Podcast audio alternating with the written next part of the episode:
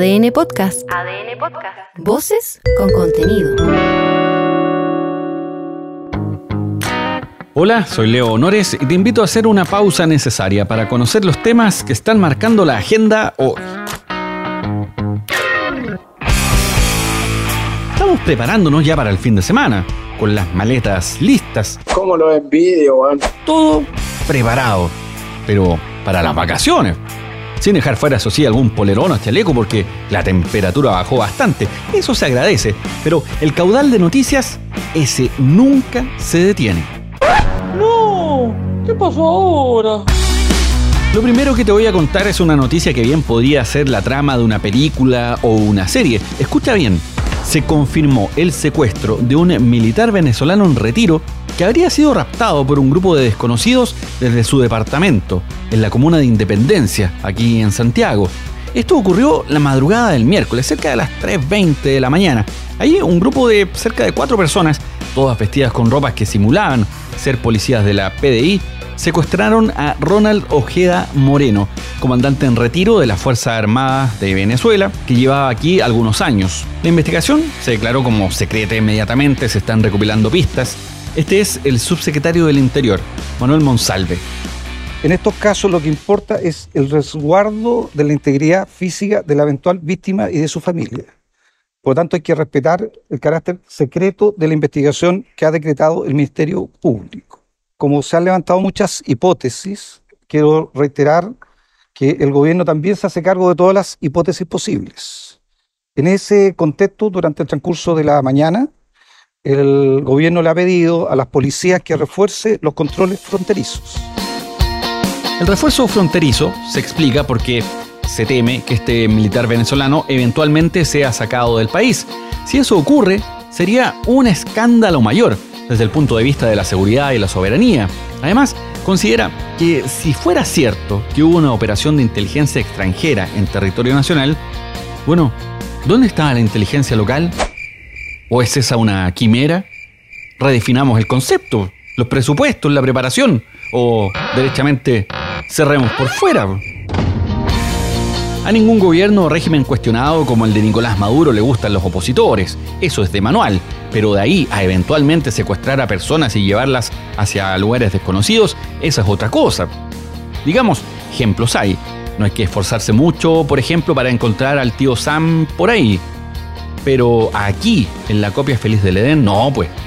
Salvo en los 17 años de Voldemort. Buenos días.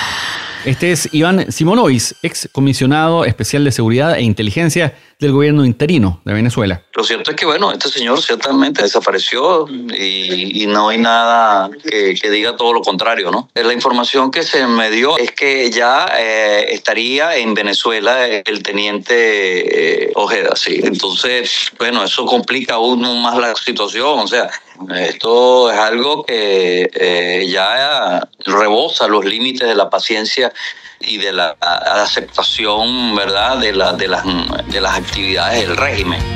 La investigación de este secuestro está a cargo del fiscal regional sur, Héctor Barros. El domingo vence el plazo para que las ISAPRES respondan la pregunta del millón. ¿Cuánto subirán los planes después de que la Superintendencia de Salud fijó en 7,4% el límite para el aumento que va a comenzar a regir en marzo?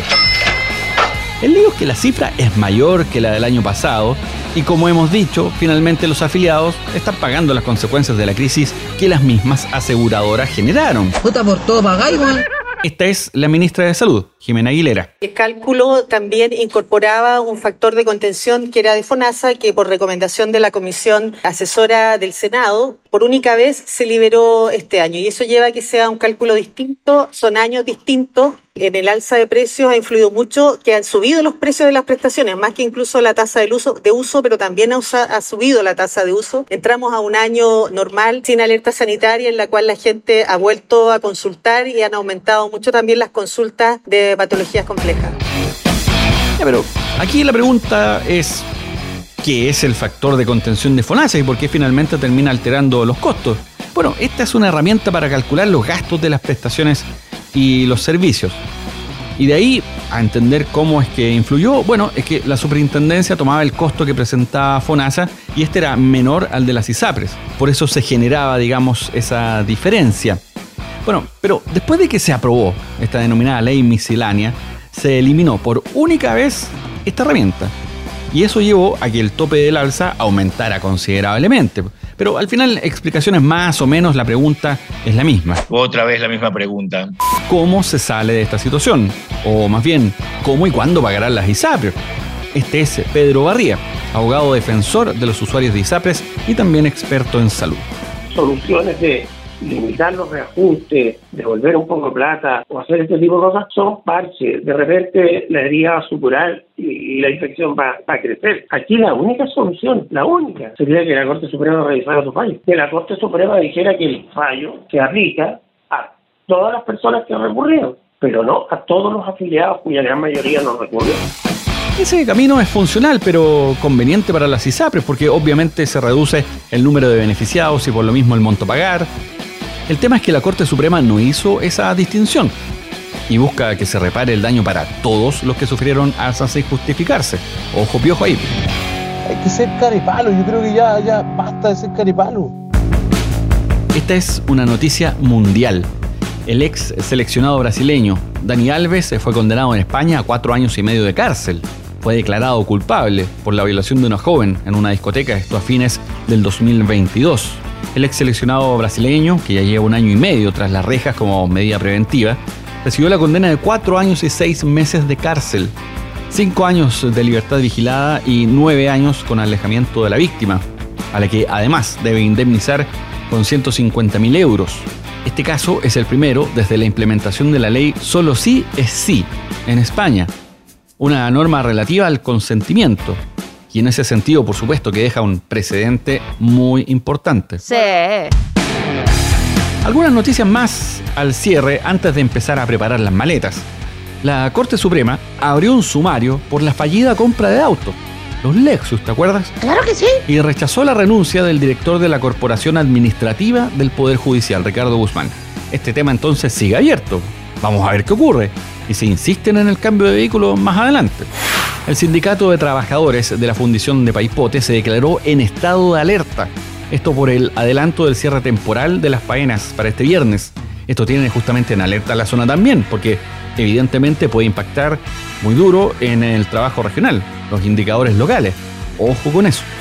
Este jueves es o fue un día de interrogatorio y dejo la temporalidad abierta porque dependerá del momento en que escuches este podcast, obvio. Así que te digo que declarará, declara o declaró Miguel Crispi, jefe de asesores de la presidencia. Esto es la investigación del llamado caso convenios. Su testimonio es súper importante porque, entre otras cosas, se busca determinar cuándo se alertó al gobierno sobre estas irregularidades. Y este es un escándalo, pero rasca. Un escándalo, weón. Convergencia Social suspendió la militancia de la concejala por Santiago, Yasna Tapia, en medio de la supuesta venta de entradas para el parque de diversiones Fantasilandia.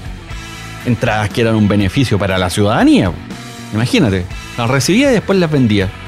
Claro que justificó esto diciendo que era para gastos de sus labores, pero no podía hacer eso. Si dice cortesía, obvio, no tienen costo.